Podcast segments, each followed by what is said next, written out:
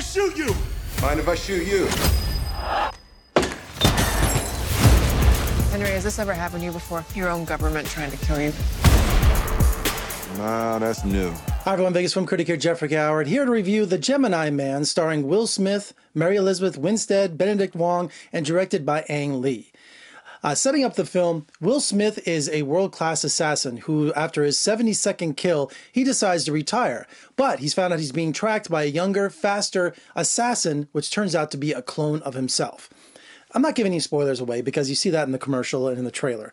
Uh, directed by Ang Lee, who's given us some incredible films from A Mission Impossible, Life of Pi. So the man is such an incredible director, and that is one of the big reasons I wanted to see this film. Not only that, I have a lot of respect for Will Smith. I am one of the only critics in the country that praised After Earth. I love that film. I know it got trashed, and I know all the negative reviews it got, but I loved After Earth. So I think Will Smith gets a raw deal most of the time in the last, you know, four or five pictures that he's done. Uh, but Gemini Man is really unique because not only is he playing himself uh, in his 50 something year age, he's playing his 20 something year old self. And if you're watching all of the interviews that he's doing, he's doing all the circuits on all the talk shows and everything. He's talking about how Ang Lee had to watch. Um, all of his younger performances and Prince of Bel Air, and, and he had to learn how to act less because he's such a seasoned actor now. He had to go back to his early days where he was, you know, just had that raw talent.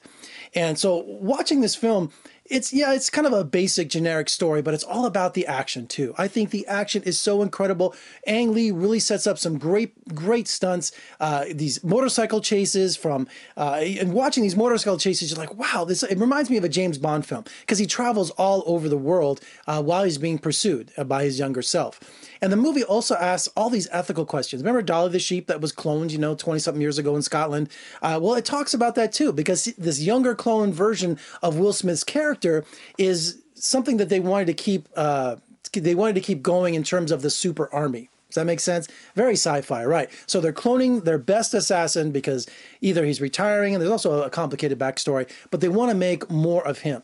So there's all kinds of ethical questions. Should you clone somebody, uh, and, and and all of that, and also should you de-age them? Because we saw that with Benjamin Button started the whole thing with Brad Pitt, and then also we're uh, coming up the Irishman from Scorsese. He de-ages De Niro and Pesci, but this is the first one out of the gate. This movie costs like 140 million dollars, and every time you see a scene of the younger Will Smith Smith, they said it costs like a $100,000 a minute, something ridiculous like that. And he's in it a lot. You know, so there's not only is this groundbreaking in terms of special effects, but there's also criticism about wait a minute, should you give actors all of these, you know, should make them look younger and give them uh, extended lives on the big screen? So, all kinds of complicated things that are going on in the movie and outside the film. Overall, I loved Will Smith in this. Mary Elizabeth Winstead is fantastic, and Benedict Wong is a great little sidekick that comes through here. Great action. You just see all these, just the way they handle these weapons and and some of that classic slow motion. And if you know Ang Lee, he puts like doves in all his movies. There's a scene where they go through a town square on the motorcycle chase where all the birds fly away. That's the only thing I noticed in the film. So if Ang Lee, if you're watching, probably not. Uh, I think that's your your salute to your birds that you have in all your movies.